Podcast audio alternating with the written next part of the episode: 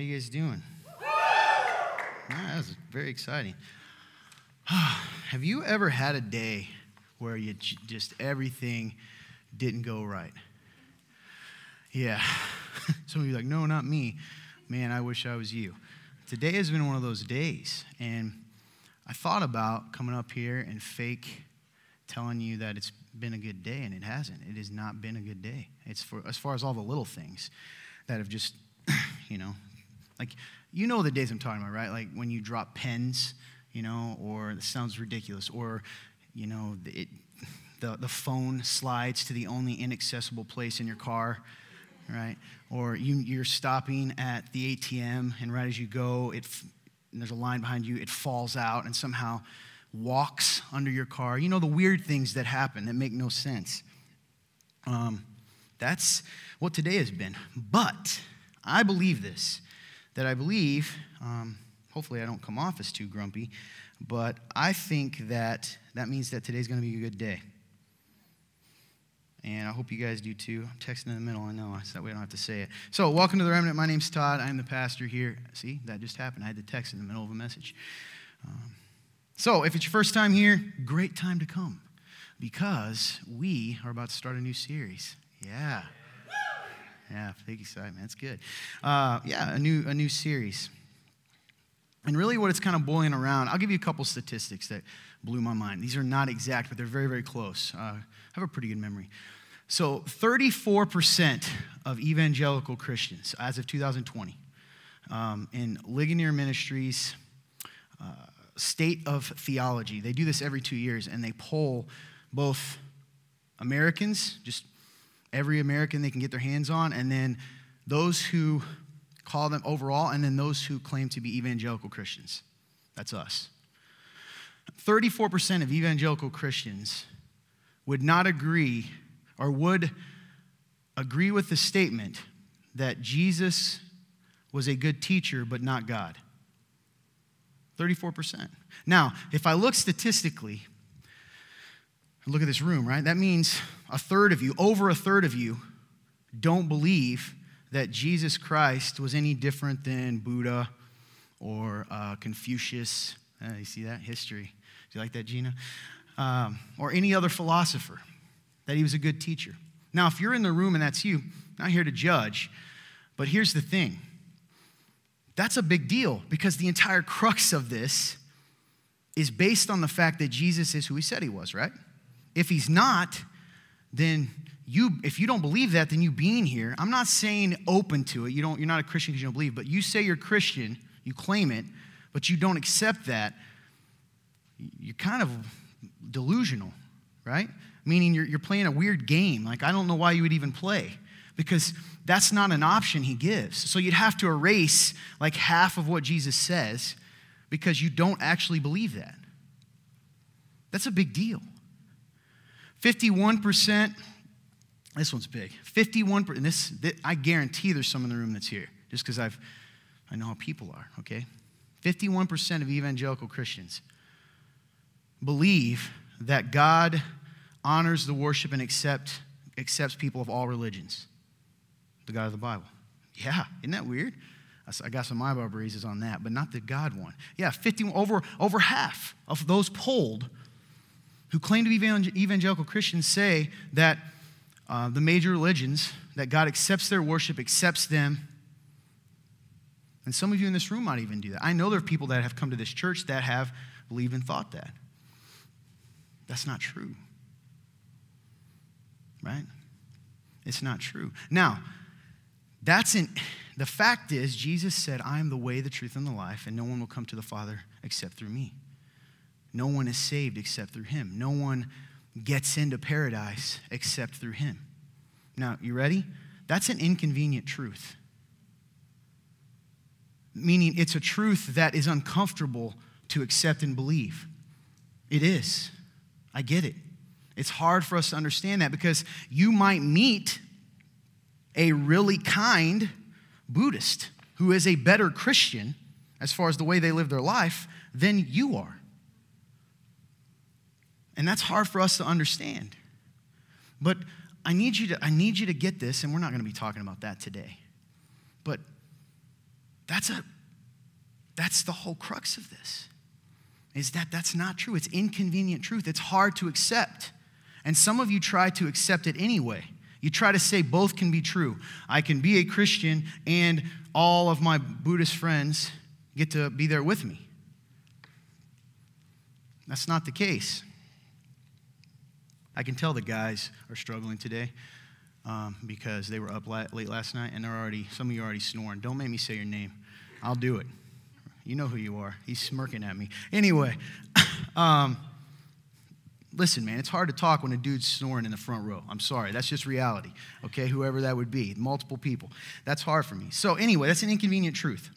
But what I'm interested in over the next few weeks are not those, those are almost too obvious. Jesus Christ, uh, yes, it's a big deal that a lot of evangelical Christians claim only you know 34% would say jesus is not god. That's a big deal but here's the facts. The survey could be tainted a little my mind says right? The survey could be they claim they're christians but we know not everyone that says they're a christian by title is actually a christian. That's fair. But and that's true. So i'm going to leave that to those that have the resources to dig deeper into that though i think it's a big deal and i want to talk about inconvenient truths that i think all Christians struggle to believe that are Christians. Little subtle things that jump into our faith, our, there's the southern people we're talking about for me, our faith, and affects the way we live out our faith. So, over the next three to four weeks, I'm going to tell you some inconvenient truths, some things that each week will probably be at least one thing, one person in here they're not comfortable with. But today's particularly is one that I think, even though it's an inconvenient truth and it's hard to understand, is the reason why we should be free, why we should live free, why we should, this shouldn't be a weight, why you shouldn't constantly be rebelling, because you're not rebelling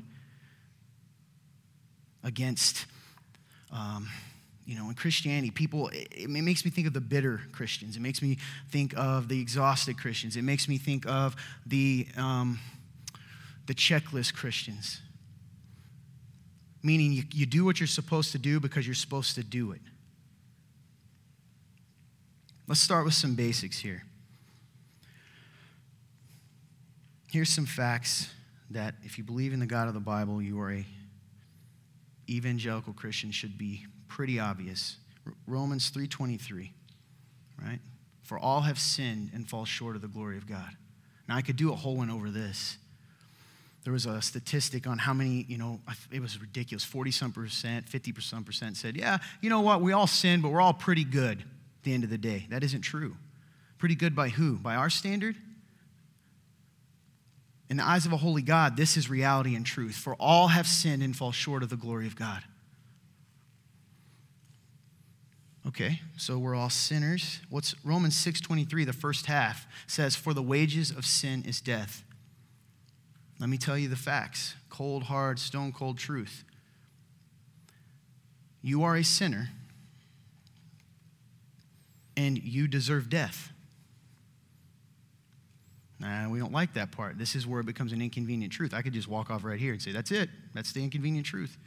The inconvenient truth is you no matter how good you think you are, no matter how many good deeds you've done, no matter uh, who you compare yourself to, because again, compared to me, you guys are really good people.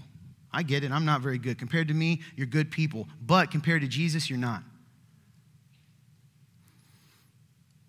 The wages of sin are death. You are guilty before a holy God. Let that sink in. You are guilty. Guilty of what? Well, sinning. What's sinning? Disobeying God. Why is wages of death? Because you are a traitor. You are disobedient. You are evil. You are racked with shame and guilt. You try to hide it by putting others down or making yourself feel better. That's what we do. And in doing that, you multiply the evil. And just like a cup filled with water, that's God's wrath getting ready to be poured over you. And it does not matter what you believe when the end comes, when the judge comes, you don't get to compare yourself to Todd anymore. Well, I'm better than him. That's the stone cold truth. Now, we lose a lot of people right here, typically. And again, this could be an inconvenient truth, but I didn't want to start there because I'm going to assume we all know that. And whether we admit it or not, we all struggle with that. I believe most people, unless they're narcissists, struggle with viewing themselves positively. Right? You see yourself as all those mistakes, and you're running from it. The guilt, the shame. You know, even the confident people, right? You're only confident to hide the fact that deep down you're not very confident at all.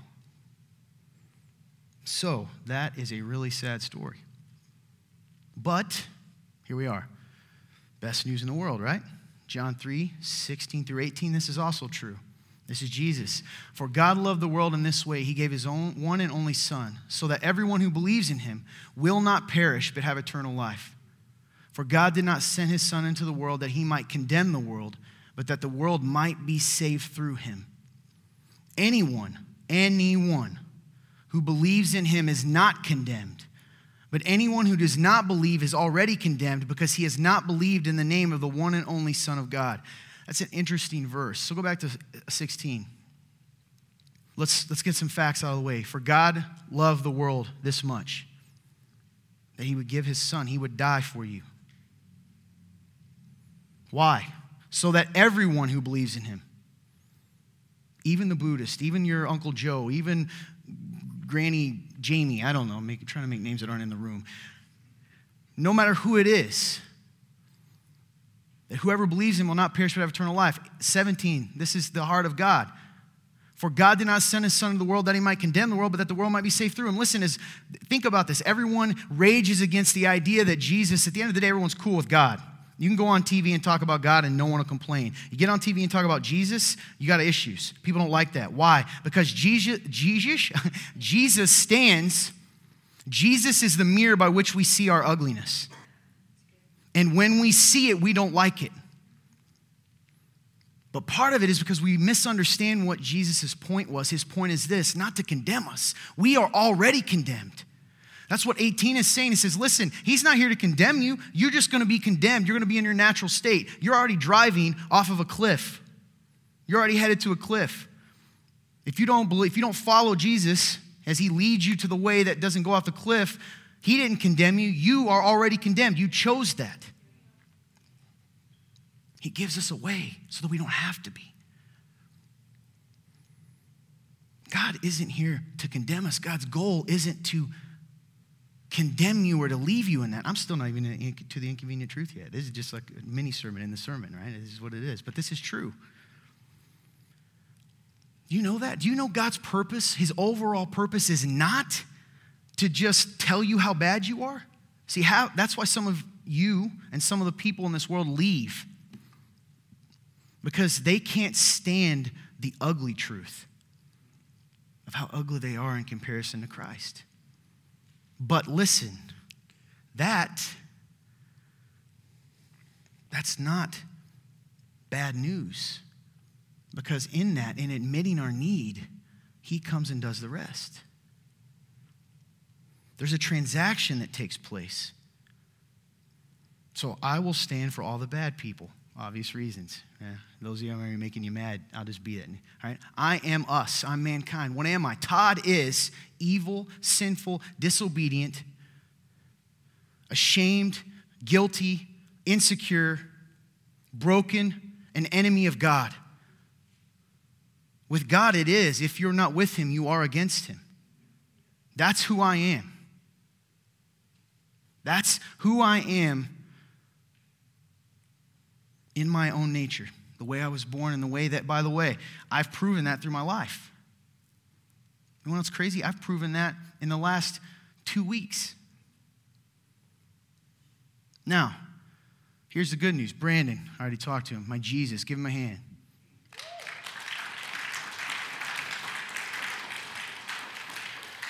All right, Jesus, you're over here, man. Jesus, I always like when I do these kinds of messages. I'm just going to be real. Because honestly, like I told the guys yesterday, I'm on borrowed time anyway. I already know I'm eventually, like, I get to be here. That's all. I don't mean like die, but like being a leader of a church. Of course, I am probably going to die too someday, right? That's what they tell me. But I make people mad all the time, but it's kind of nice because I get to make you mad. And at the end of the day, you're not really mad at me because I didn't make it up. Right? If I was going to make up a religion, I'd do the one that makes you smile at me and give me money. so, Jesus over here, I want to stay there, Jesus. I want to tell him something. So, that's our situation. Hey, who, we believe in him. So, what happens when we believe him? 2 Corinthians 5 21. Well, he wasn't ready. 2 Corinthians 5:21 says, "He made the one who did not know sin to be sin for us, so that we might become the righteousness of God in him." That's all wordy. The gist of it is what happens? This verse tells us pretty much exactly what happens. This guy is Jesus. Jesus is what? Holy, obedient, sinless, perfect, a son of God right, righteous. He has a relationship with God that is close and secure, and he is everything we are not. That's who he was. He showed us how to live in a world that is filled with temptation and evil. He showed us how to overcome it, right? He was perfect. He is perfect. Now, the cross, the cross is between us on the cross, an incredible thing happens. You may have heard this before. The cross is where God's love and justice meet. Remember, I told you about the wages of sin is death? I am guilty. I am guilty. The wrath is going to be poured on me. That is God's justice. And before you say that's not fair, because you're a pretty good person, you've heard me say this recently, I'm going to say it again. Let me come in your house, kick your dog, punch your baby, steal your money, shoot your grandma, walk out, you come back in, burn your car. I'm already making some of you mad. I burn your other car. And then when you come back, all right, I come knock on the door the next day. You call the cops, I go before the judge, and I say, Sir, what do you have to say for yourself, Todd? Listen, I did all that. I'm not going to deny it. But I only burned the second car because he or she looked at me grumpy. I was only going to do one, okay? And the second thing is, for 364 days a year, I have been really good. All right, that's fair. Let him go. Not guilty. He's mostly a good person. Is that just? No, you're going to be on the six o'clock news, all right, talking about how that unfair that is. That's reality. So, how many times you've been good doesn't matter. I'm in trouble. I'm separated from God. I'm an enemy of God. Jesus on the cross does something incredible. The cross is where Jesus comes over here, and I get to come over here. Jesus takes my place. He takes my evil, my sin, my guilty plea, my wrath, the wages that I have earned, my shame, my embarrassment, my pride, all of those things, the wrath of God, he stands in the place of, and inexplicably, and it makes no sense. He then doesn't just stay, do that because then I might be, I'll just wait here in line, right? He just jumped in front of the line for me. He gave me the benefits of his position that I am now righteous, holy, perfect in the sight of God, a child of God, uh, fully restored. There is no shame, there is no guilt. Why would there be? Free. That's what happens. And how does one get this? And come back over here, right? Jesus. I just have to ask him for it. I have to be willing to say, hey, I'm, i know I'm guilty and I'm sorry for what you've done, but I believe in you. Can I have what you offer? And he says yes every time. That's it. Confess with your lips, you'll hear that at the end. Believe in your heart that Jesus Christ is Lord, that he was raised from the dead. Put your faith in what he has done, and you're free. Thanks. Give him a hand.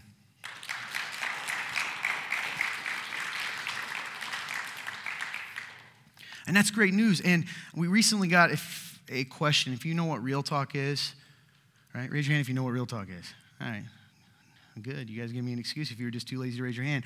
It's an opportunity to talk about life, God, and the Bible, and everything in between. That's my line. Really, it's just our web series that answers questions that people can give in honestly. One of the questions um, that we recently recently got is we get this question a lot about how far is too far. What happens if a Christian does this? Do they still get to go to heaven? What happens if a Christian does that? Do they still get to go to heaven? Over and over and over, we get these kinds of questions, which tells me something. Not everyone, but many people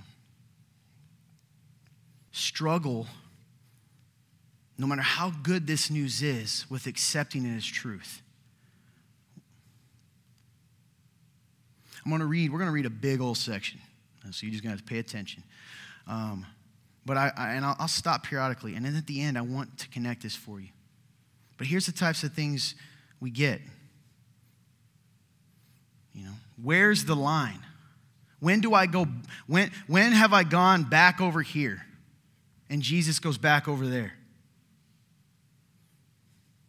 And before you say, oh, I don't believe that, yes, you do. Many people believe that in the way they live because that is this, this thing that has happened, this transaction is an inconvenient truth that doesn't make sense. Why would someone love me enough to do that for me? And then say, I never have to pay him back. So, what, is, what does all this look like? I'm too messed up, right? We hear that all the time. I'm, I'm too messed up. I'm too far gone. I remember telling a close family member the gospel, and they said, That all sounds great, and I'm going to do it someday when I get cleaned up. I'm just a little, you know, I got too much to take care of right now. and we're like, Oh, that's too bad they believe that, but you believe that too. Let me give you an example. I'm too messed up to serve. I'm too messed up to be in community. I'm too messed up to do this. I don't want people to see this because then what God sees it, He already saw it. Have I gone too far? I've gone too far. And then we just go farther off, right? I mess up. You ever do that? You ever mess up and then you're like, yeah, I've already messed up. Let me just keep going. What does it matter now? I got to keep doing enough good deeds and like a, a very minimum bad things, and I can keep this salvation. I can keep it. Yeah, I know God loved me then, right? He loved me enough to be in the house, kind of like a stray dog or a cat you just give milk on the porch, right? Sometimes I feel that way. I'm just that like mangy cat that you don't even really pet because you just he's nasty, but you put a little milk out for him because you're like, I don't want him to die. That's like how I view it, right? That's how we view ourselves sometimes. But is that true? And even within Christianity, there's arguments about this because it gets told to us. Words like disqualified, words like um, apostate. Ever heard of that? But if you're in theology, you've heard it, right? I've walked away. Oh man, they used to, they've fallen away from Christ. You've heard that phrase, right? Raise your hand if you've heard that. They fell away from Christ. Yeah. Which tells me that we accept things, we need to figure this out. Can I fall away? Like, I guess in this picture, Jesus kind of falls off the cross, and then so I got to get back up there because it only lasted a little bit. he's like, hey, I'm going to get down, do one more thing, I'm going to get off this cross. Right? Or he's raised, and we say, he's over there going, Remember what I did for you, you piece of crap? Huh? You couldn't at least be happy? Huh? Huh? You couldn't not have that thought? Huh? Well, guess what? Get out. And then what we do is we start to, this is where it gets weird. Because we feel that way, in order to feel better and feel like we belong in the house, we get right back to the very beginning of what I told you, which is this cycle in which, okay, well, I got to find somebody worse than me. Because if someone's worse than me, then like I can stay, right? Because I mean, he ain't going to kick everybody out of the house. So where's the bad ones? Oh, right? I can't pick one of you. Bob, the infamous Bob. Someday a Bob's going to come here. He's going to have a terrible reputation because I've made up stories about him. Bob, right? Bob is a big jerk. I'm not like Bob. And then I put that weight on him. It's, we project onto other people what we feel like God's projecting on us. So, I'm going to read some stuff with you. I want you to think about this. Think about what this is saying Okay? You with me? Do I need to throw a podium? Josh, you think we good? You think these guys can stay awake? One guy already ran off and went to bed. All right? Yeah. Romans chapter 5 verse 1. Therefore, since we have been declared righteous by faith, by what? Faith. faith. What's faith? Believing, believing. Well, what if I have doubts? When you, I've given this example before, if you're in a plane about to jump out of the parachute and you jump out, do you have doubts that the parachute's going to work? I guarantee you, unless you're a lunatic, right? So you still, your, your faith in that parachute, even though you have doubts, is shown by the fact that you take a crazy step out. Faith, listen, our, our life with Christ as a Christian is the same way. You're, you're going to have doubts. the apostles did,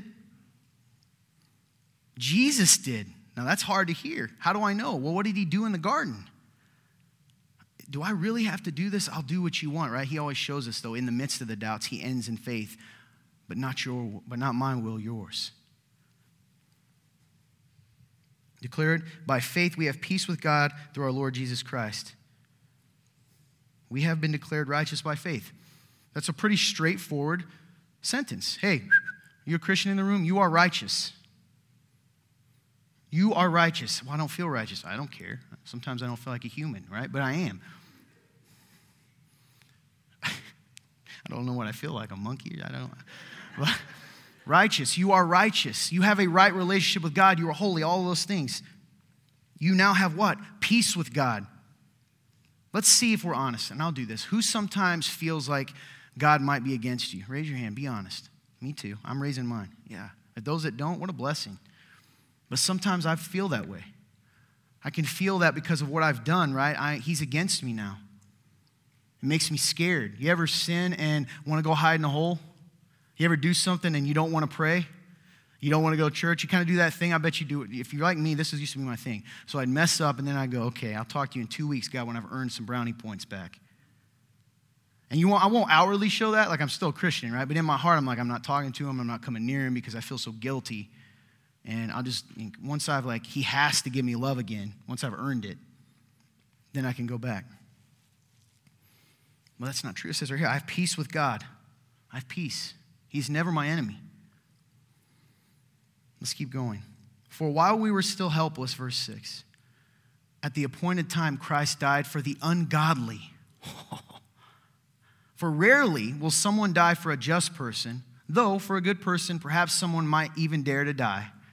But God proves his own love for us in that while we were still sinners, Christ died for us. Pause. So, this is, this is the crazy thing. It would mean something. Paul says something pretty powerful. He says, listen, people, while we were helpless at the appointed time, how were we helpless? I just told you earlier. Guilty, all those things. And rarely, and when we were ungodly, he died for us. He didn't die for us when we were cleaned up, when we were fixed. He died for us in your worst moment. I want you to think of the worst thing you've ever done in your entire life. Okay, something came to your mind, whatever it is. In that exact moment, you might as well accept that that is the moment when God went down and grabbed you and saved you. Not now when you're kind of cleaned up and prettied up. You guys all look good. Not today. He did it in that moment. What's the point of that? The point is, how much must He love you? How much must He love you to grab you in that moment? In the muck, in the dirt. Verse 9, right? Much more then, since we have now been declared righteous by his blood, we will be saved through him from wrath. That's creepy. It used to be for me. What's this, all this blood talk? Remember the whole shooting your dog or kicking your grandma, whatever I said, all that stuff. All right? Well, let's say now, hey, you know what, Todd? I'm going to charge you the misdemeanor, pay a fine, go home. Yeah, while you go home and I, you know, you see your grandma's face, your dead dog, I burned your house down, you know. That's not fair, right? The punishment has to fit the crime. What is crime? What is the crime of defiance of a holy God?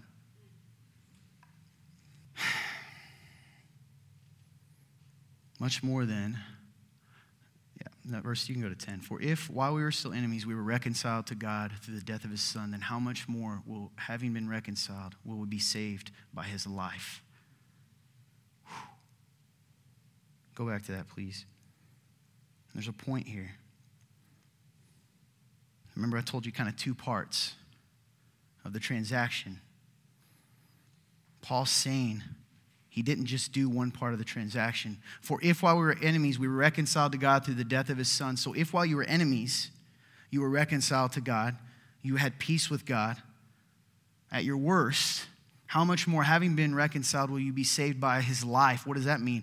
Now that I'm reconciled, his life, the benefits of his perfect life. This is hard for us to understand. You ever wish you could trade credit scores with someone? Maybe that's a good analogy for you.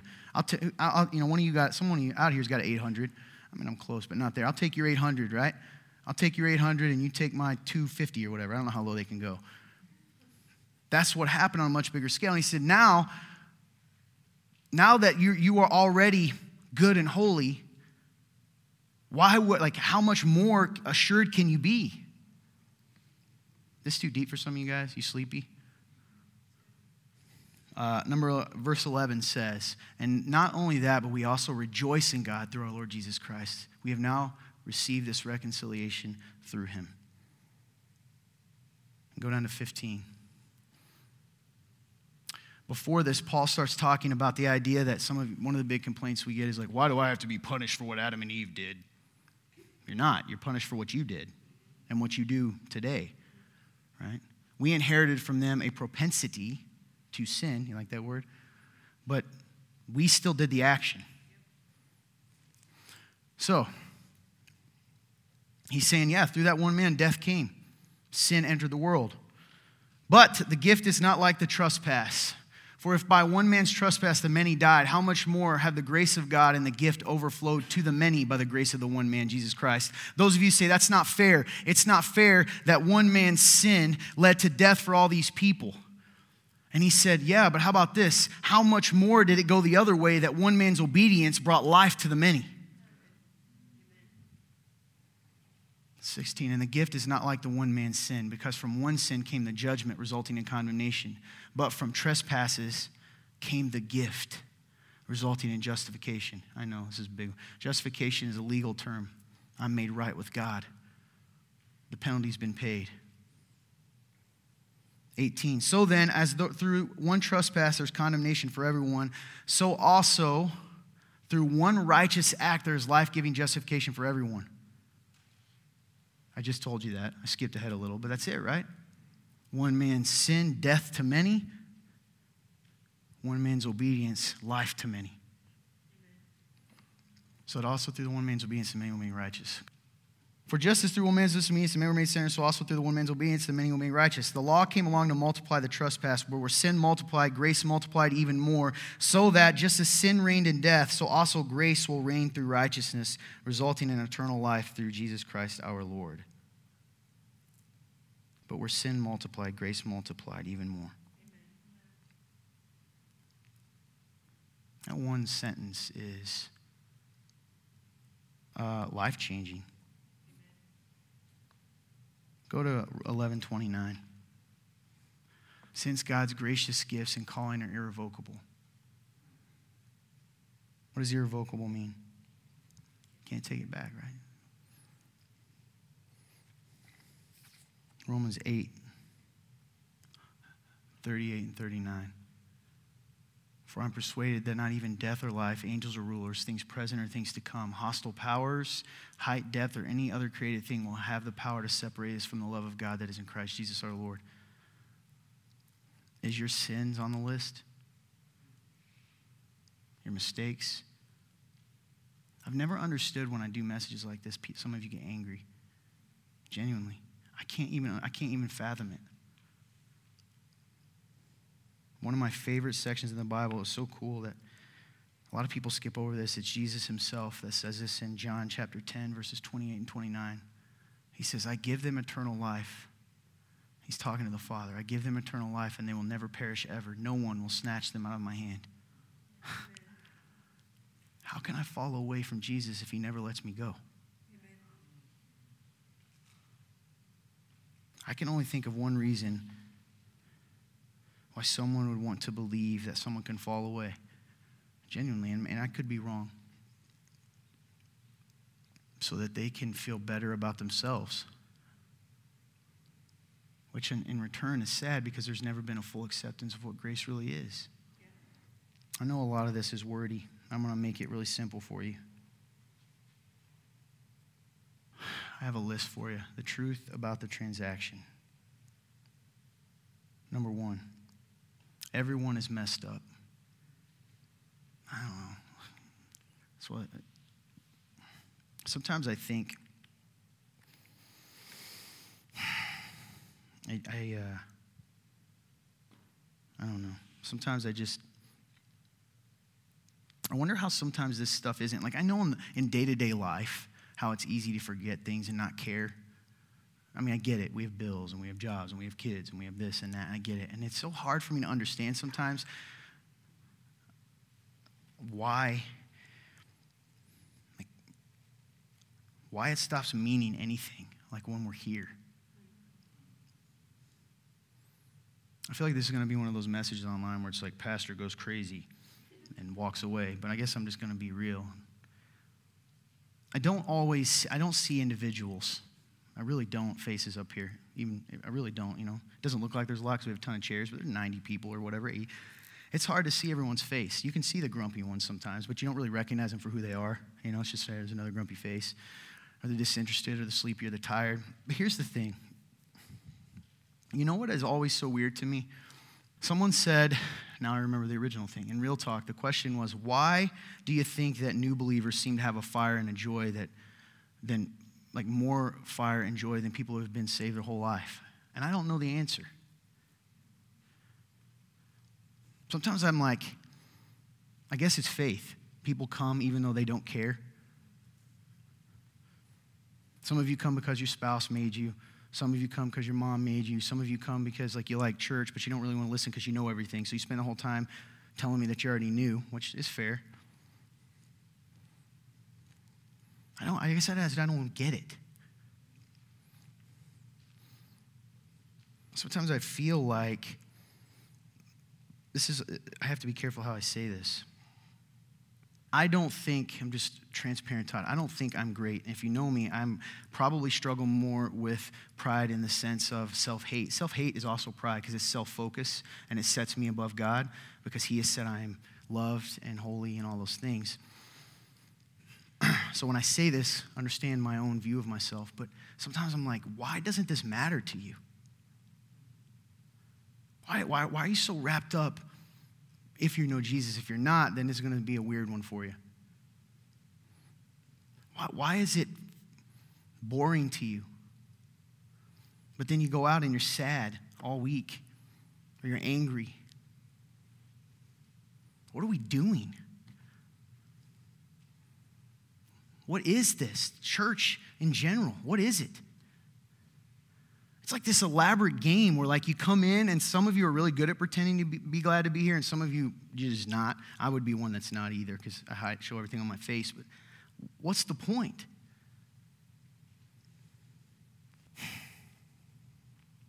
And I, and I think sometimes I get to the position, I, this is so a confession, I just struggle with Christians. Maybe it's because deep down I need this stuff too all the time. Like I think I'm not part of the club. Remember I told you this the mangy cat thing?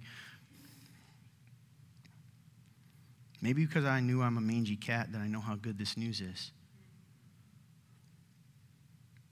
Maybe that's a problem. Maybe some of you never thought you were a mangy cat. But for those in the room that need to hear this, now that I said that, I don't have to care anymore.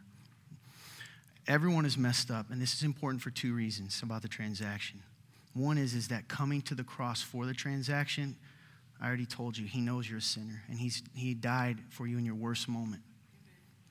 But here's the other thing those of you that are Christians, because the important inconvenient truth here is I'll save the, the little phrase, but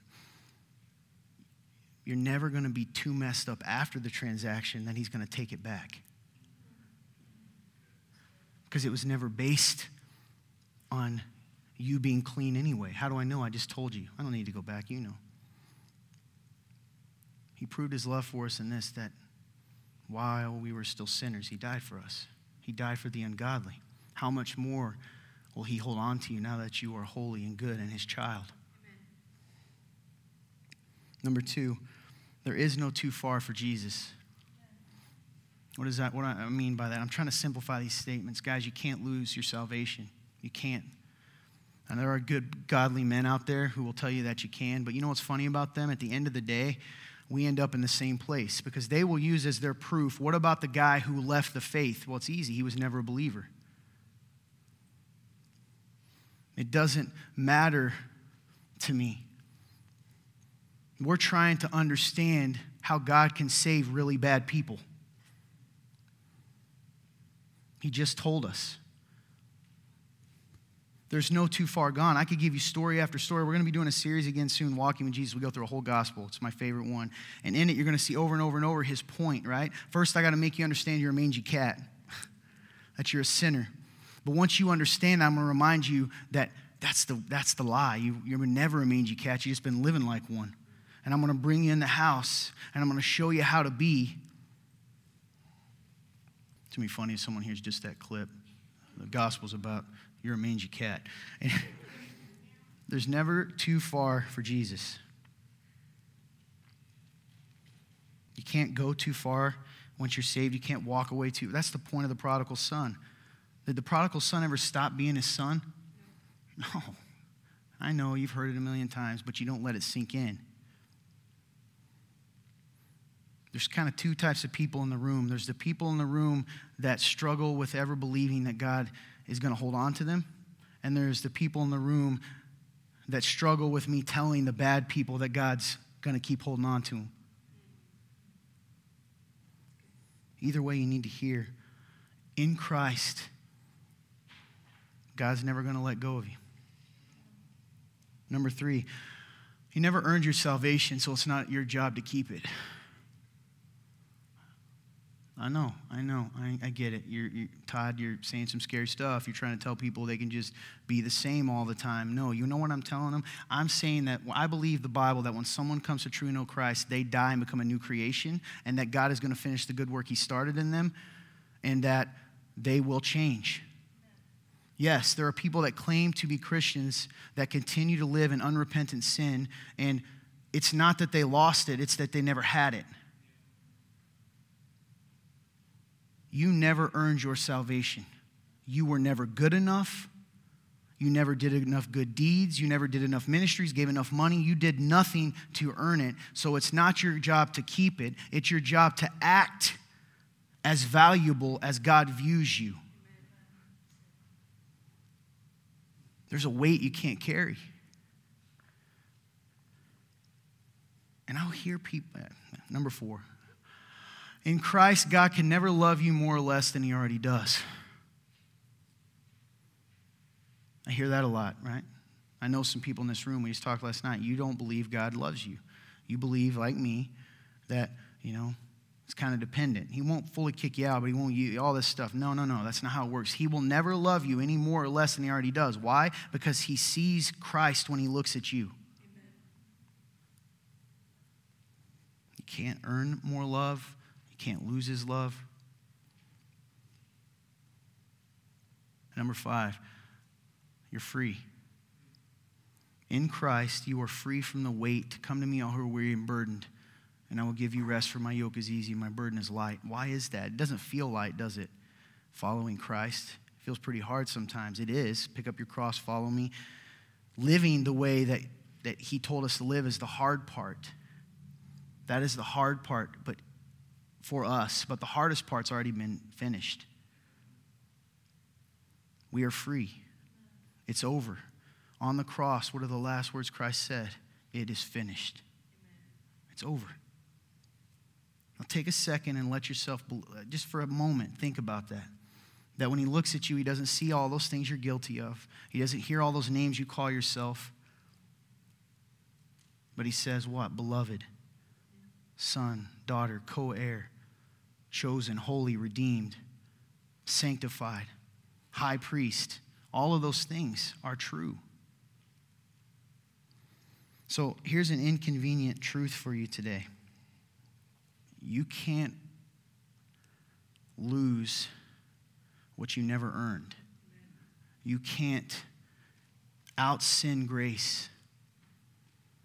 You can't fall away from Jesus if you've truly put your faith in him because even when you try, he's already said, I won't let you go. Why is that inconvenient? Because that's uncomfortable. because you got to deal with the fact that there's some pretty gross, not cleaned up, rebellious Christians out there that do some bad stuff. But most of the time, you know why you struggle to believe that? Because you struggle to see any of that in yourself. I can preach grace to you every day and mean it, but when I look in the mirror, it's a lot harder to accept. God gives us mercy, He doesn't punish us for, our, for the sins that we've committed. Well, Todd, He disciplines those He loves. You misunderstand that. It changed my life when I realized sometimes discipline is just redirecting. Why would He punish me again? All right, I'm only going to hit your arm with a nail. I already did the full thing on Christ. No, He doesn't punish anymore but he will discipline, right? And we have a responsibility. And so today, some guy's going to watch this, or one of you are going to go home and say, He says you can just do whatever you want. You're missing the point. No, not my job to make you holy. Not even really your job to make you holy. You just have a part in it because God said, I'm going to finish the good work I started in you. Do you want it to be done easier or harder? You want to come with Him dragging you or you want to walk? She's going to come play some music. Some of you in the room need to, you know, hear this. Let yourself rest. Stop striving. Stop worrying. Stop feeling guilty when you're free. Conviction's different, right? Conviction draws you towards God. Guilt, shame, and condemnation push you away from God. Let, let yourself rest in the transaction. It's already finished, it's complete. He doesn't get off the cross and trade you again. It's over, it's finished. Some of you need to accept the fact that this is strange, though. What, what did it mean to accept the transaction? You don't get to keep living the way you want to live in that transaction. You don't get to look at Jesus and say, hey, I'll take that gift, right? But I'm not going to give you anything. I'm not going to give you my life. I'm not going to give you. Um, my sin. I'm not going to turn around and follow you. I'm not going to live like you. You don't get to do that. And that's the one everyone's afraid of. So they don't want to talk about this stuff because they're so scared that you guys are a bunch of raving maniacs that if I tell you that your, your position is secured, you're going to run off and burn the world down and make hundreds of babies with hundreds of people. Like that's what they think. I believe that you're going to keep doing silly things sometimes sinful things. And that God hates your sinful acts, but He does he never hates you. Jesus said himself, It's finished. And some of you in the room need to, to, to think to yourself, you know, have I ever really done this? Because I feel like sometimes we walk by the cross and we say, that's a really good guy. And then we keep going. And sometimes we even come back, right? And we'll say, I want to hear from the teacher. We're like the thousands that were on the hill when he's teaching and giving bread. But we're like the thousands on the hill when he's hanging on the cross. We're nowhere to be found. But when it comes to weight and change, when it comes to, to accepting this, to accepting that, hey, he is the only way.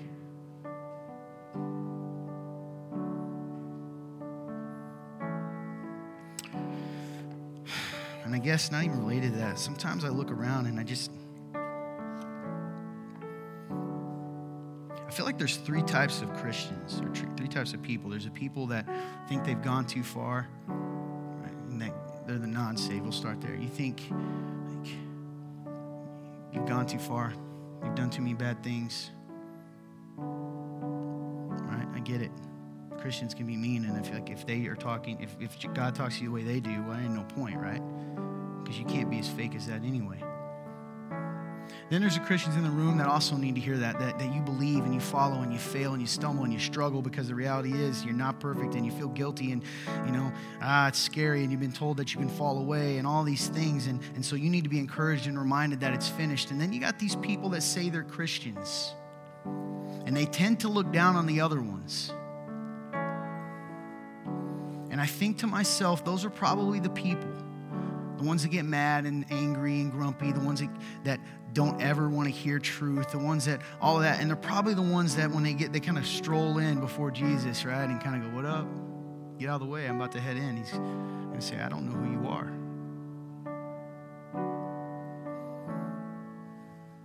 You've become arrogant.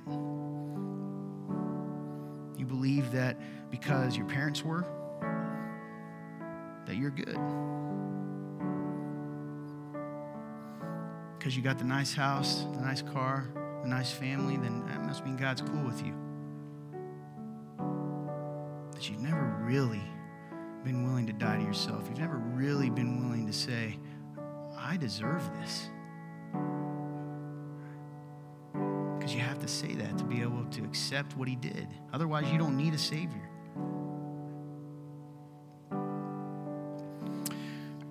Supposed to tell you what the gospel is. That's my last thing. It just says the gospel in all caps. It's usually what it says. I really told you it already. I'll say it again. For God so loved the world in this way that he gave his one and only Son, so that you, if you believe in him, will not perish but have eternal life. For God did not send his Son in the world to condemn you, but that you might be saved through him. And if you believe in him, you're not condemned. But if you don't, you're already condemned because you've not believed in the name of the one and only Son of God. To believe in him says to follow him. To believe in him says to turn away from self. To believe in him says to drop the pride. To believe in him is to admit I'm flawed because when I admit I'm flawed and guilty, then I can take part in the transaction. God loves you enough today that you don't have to wonder anymore. You don't have to feel afraid. You don't have to feel the pressure and weight of keeping it because you know you can't, right? That you can let go of the, the comparisons. Well, am I doing good? Well, I'm not as good as Barbara, but I'm better than Susan. No Susie's in here today. Yeah, right?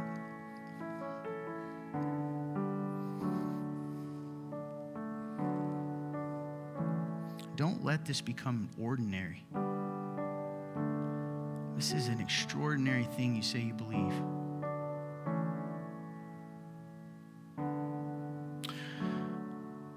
So this, this time will be your time for the next few minutes. It's called altar. It's called it's a time for you to respond to God in whatever way that looks like. Maybe you're the person that is just so afraid and underweight, and you just need to, to let it go and to put you and to trust Him, right? Uh, God, I, I'm I'm tired of feeling afraid.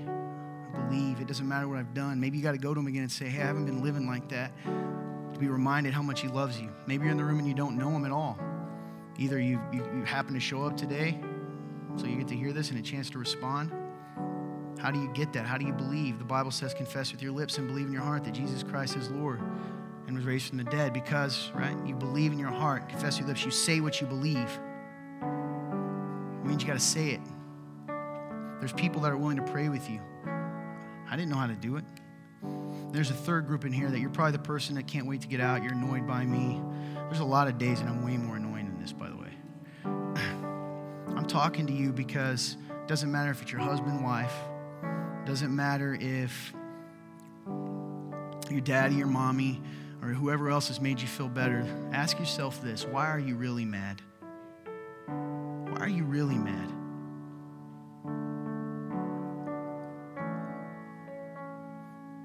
Respond to him however you want to respond, but whatever you do, don't leave the same as you came in, because if you do, you're choosing to.